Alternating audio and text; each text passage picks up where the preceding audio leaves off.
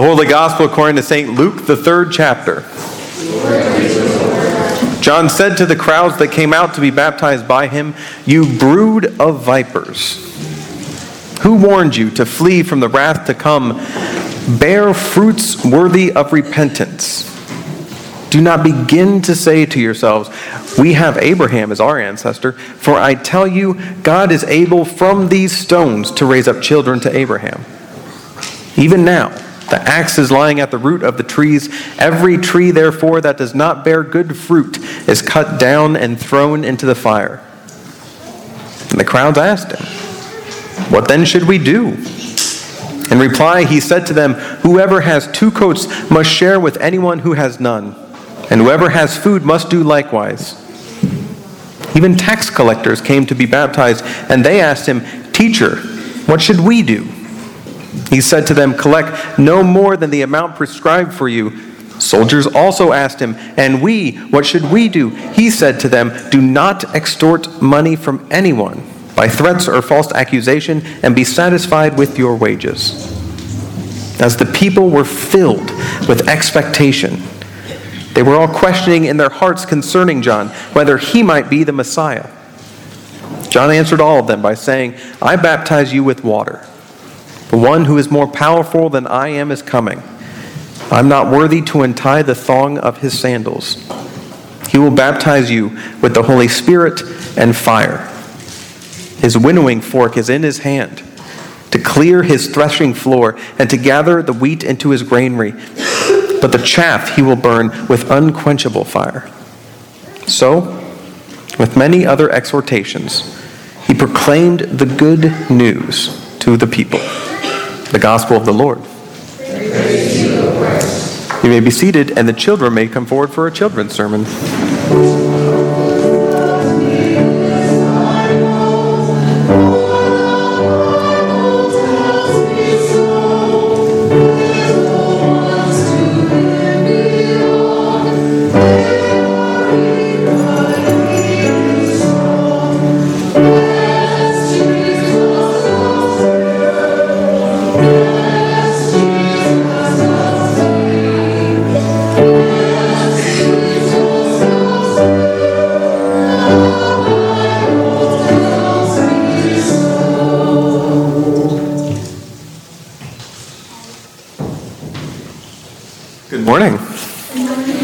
How are you? Good. You guys did a really, really good job singing today. I was really impressed. That's okay. Christmas bells was a barn burner, I'll tell you what. So, we've been doing this Advent kind of paper chain. Now, for those of you who weren't with us, there's a green, a couple green ones and then a couple blue ones below. And I want to share with you what the blue ones were. The first week we talked about the Advent candle that represents hope, right? And hope has, does anybody remember? Yeah. Vision. Hope has vision. When we hope for something, we can practically see it in our dreams and we can see it in our waking moments. We can actually say what we want to have happen. And sometimes it happens and sometimes it doesn't. But in all of it, God's with us, right? Now, the second one was light or peace. And light or peace has what? Just Justice. Very good. There was a little picture of a hammer and a gavel back there. Very good. Light shines on stuff so that we can see it better, right? And when light shines on stuff so that we can see it better, we realize that peace happens when everyone has peace, when everyone has justice. Very good. Now, can I get someone to tear this first chain very gently? I saw you first. There we go. Nope, tear it. Oh, I'm going to help you. Take right here, underneath your finger. See this? Pull on that.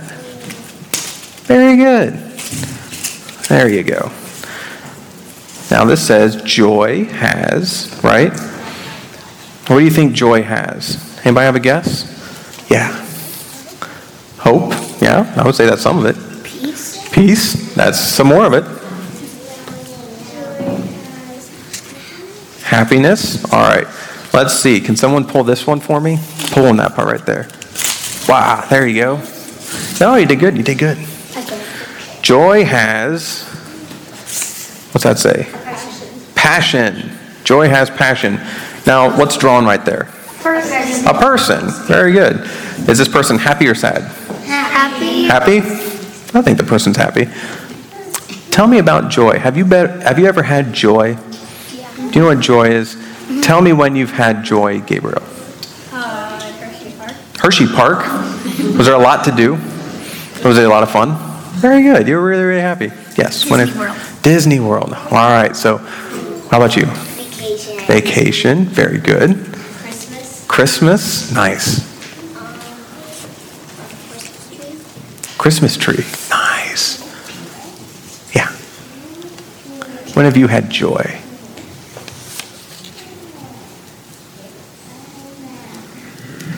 I'm going to help you out.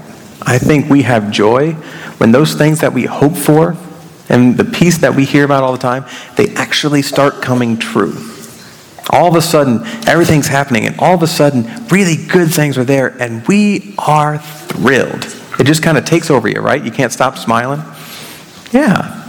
Joy happens suddenly and with a lot of passion behind it. So, hope has vision, right? Peace and light have justice, very good. And joy has Passion. All right, this week, I want you to think of what makes you incredibly, incredibly joyful, incredibly, incredibly happy. Whatever that is. Can everybody look at my nose? Yep. Whatever makes you happy and joyful, I want you to share it with someone. Okay? Okay. Very good.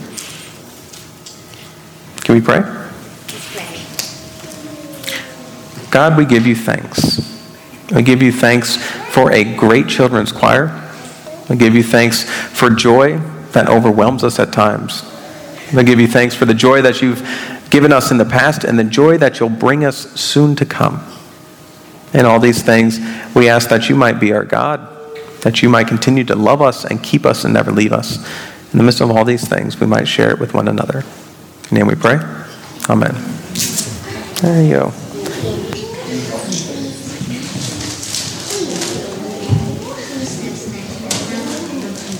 In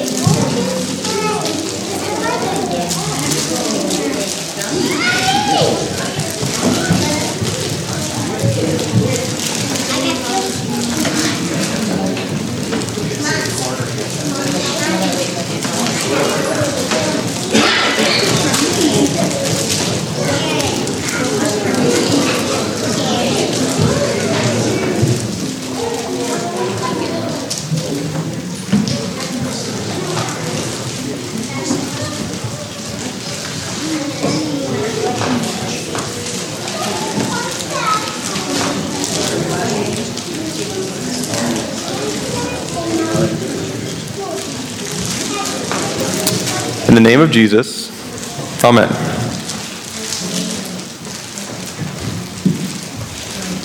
We remembered just a little bit ago all the candles that we've done over the past few weeks, right? Hope has vision, and when we have vision, we can see things and we want them, and sometimes they happen, sometimes they don't, and it hurts when they don't, but that one constant in the midst of it all, even when it's terrifying, like in the Bible text for that week, is Christ coming.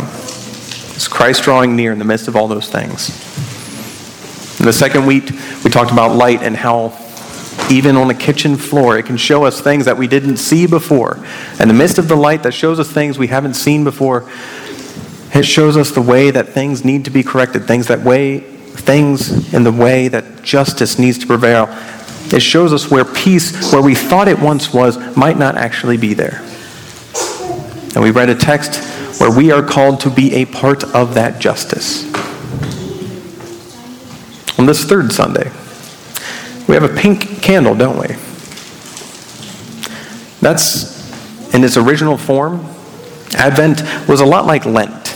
Now, you guys all know about Lent. It's like Uh, there's a lot of spiritual practices involved in Lent right before Easter. You're probably familiar with the practice of giving up something. Uh, sometimes it's chocolate, sometimes it's Facebook, sometimes it's something else, but you give up something in an effort, hopefully, to draw near to God, to turn your life in a way where it expresses and is shaped by Christ a little bit more fully. Advent at one time was very similar to Lent. It was a time of preparation, it was a time of repentance. In the midst of all these texts about John the Baptist that we've been having throughout the season, it's a time of turning your life once again. But that pink candle is kind of the liturgical way of admitting we can't really contain the happiness that Christmas brings for very long. The pink candle is the relaxed candle was relaxed on what we've given, was relaxed on the sternness of Advent. It's the one where the festival kind of bubbles over before it's even ready to begin. The pink candle is joy. Now, there's a lot of ways of expressing joy, and there's a lot of ways of talking about joy. But joy, I believe, happens when we begin to realize the way that hope and light are affecting our lives fully and immediately. And more than that, I believe joy happens when it affects the parts of our lives that we hold dear and sacred. When you think about your life and you think about the daily things, I think most of us are flexible in a lot of things, but there's certain parts of life that we hold incredibly dear and sacred. Parts that we don't let others touch necessarily without invitation. Parts that even ourselves we might not allow to think about. We might not allow ourselves to touch. We might not allow ourselves to change. Those parts of life that we hold close to our hearts, when they begin to have hope and light, joy erupts. Now, I'm too young to remember this, but one of my favorite races, track races of all time, was in the 1964 Olympics. It was the 10 kilometer race, 6.2 miles. Some of you might be that old, I don't know. But during this particular race, uh, Billy Mills was a Native American athlete who qualified uh, in the U.S. Uh, track and field competition to be in the Olympics and represented the United States, and he was not expected to do much at all. He was going to race, he wasn't going to win, just kind of fun. And as you watch the 6.2 mile race, you can tell that the American broadcaster was just kind of doing it because it was his job, right? He, uh, he announces the beginning of the race and he announces uh, as the first uh, athlete to cross the 400 meter mark. He announces that Gammoudi is most likely to win the race and he begins to do commentary on everybody else in the field, just trying to fill the time until this 10K race is over. And uh, Bill Mills was doing much better than expected. He was uh, kind of in the pack. He wasn't in the first two athletes Gammoudi and one other athlete kept changing positions, right? They kept going back and forth. One would lead, the other would lead, one would lead, the other would lead. Bill Mills was in the back. He was right behind him, but he was in the back of the pack. He was probably maybe contending for a bronze if he was lucky. And so they went around and around and around. He's commentating on all this kind of good stuff. Then finally they ring the bell lap, right? So they ring the bell. It's the final lap to go. And all of a sudden, Gammoudi and his other competitor takes off running, and Bill tries to go with him. And just in the corner of the screen, in the black and white footage, you can see Bill start to kick. And just like in any athletic competition, when it comes down to the bell, the announcer's voice starts to pick up, but he's still just kind of announcing things. And so it picks up a little bit, and Gammoudi makes a turn around the 100 meter mark, and he's coming down the backstretch. They're interchanging different positions, and, and Bill Mills starts to come into the picture. And he says, Look at Bill, he's about to make a move. Nope, Gammoudi makes another move, and he keeps on coming. They come around the 200 meter mark, and they start to sprint. And they come around the 100 meter mark, and all of a sudden, Bill Mills is square in lane four. He is way outside. And the announcer changes. Because as Billy Mills starts to make a screaming run for the finish line, all he can say is, Look at Bill, look at Bill, there he goes. He changed entirely. This guy was in it for the work at the beginning of the race. And when all of a sudden the person he wanted to win was winning, it erupted. The whole thing, I mean, all of his professional broadcasting goes out the window. He giggles as Billy Mills crosses the line. It's incredible. When all of a sudden hope and light begin to take actual form in life, joy erupts. That joy is meant for all the world. But the good news here today, the good news in the text for us today, is that joy is for you. That joy is for you. Here in, here in the text today, John the Baptist starts off when he finally gets a really large crowd around him. He says, You brood of vipers. And if that's not a PR issue, I don't know what is. But eventually, you see in the text, people keep coming to him. He says, You brood of vipers, and people come all the more. And so we know that something good was happening there. In the midst of these good things, soldiers ask, What should I do? John the Baptist talks about the things that are probably closest to their hearts, right? The things that are closest to what they're doing on a daily basis. He says, Be satisfied with your wages and don't extort people for money with false accusations. The tax collectors ask, What should I do? And they say, Don't take any more than you're prescribed. People ask what they should do, and in their poverty and in their influence, they're asked to give two coats to none and food to those who have none. In the midst of all these things, hope and light start to touch the things that hurt, the things that make us feel, and the things that overwhelm us. All of a sudden, God touches. And this has a double effect on us, right? When hope and light come into our life, it's both wonderful and terrifying. It's terrifying in the way that these things that we hold closest to us, they're going to change. Whether that's our family, whether that's our friends, whether that's our job, whether that's our affluence, whether that's our influence. When God comes into our lives, things change, and it's terrifying because it changes the things we hold most dear. And at the same time, when hope and light come into those things, there's joy. There's incredible, incredible joy in ways that I can't describe, but I know when I see it. When someone starts yelling, Look at Bill, you know that something's happened. In our liturgy, we have two movements in communion. The first one is easy to ignore, and the second one makes it plain. In the words of institution, we say, In the night in which he was betrayed, our Lord Jesus took bread, gave thanks, broke it, and gave it to his disciples, saying, Take and eat, this is my body given for you. And that for you is easily heard as all of you, just anyone. Do this in remembrance of me. But in the second one, we make it plain. Again, after supper, he took the cup. And after giving thanks, he gave it for all to drink, saying, This cup is the new covenant in my blood, shed for you and for all people for the forgiveness of sins. And I want to reverse it. It's not just all people. This is God's way of stepping down from heaven and looking you square in the eye and saying, This is for you.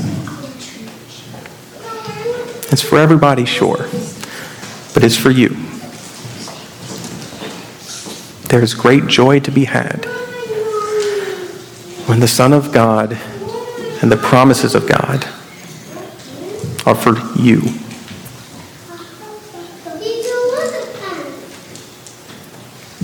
This Advent season and in the pink candle this Christmas season, I pray that the joy of the gospel, that the good news of the gospel might not only be good for everyone, it might not just be justice for everyone, it might not just be light for everyone and hope for everyone, but it might be hope and light and justice and peace for you. As this happens, as joy happens, I pray that I will share it with you as much as I see it. And you'll share it with me, and together we'll experience the good news that is truly and indeedly good for us. God be with you. Amen.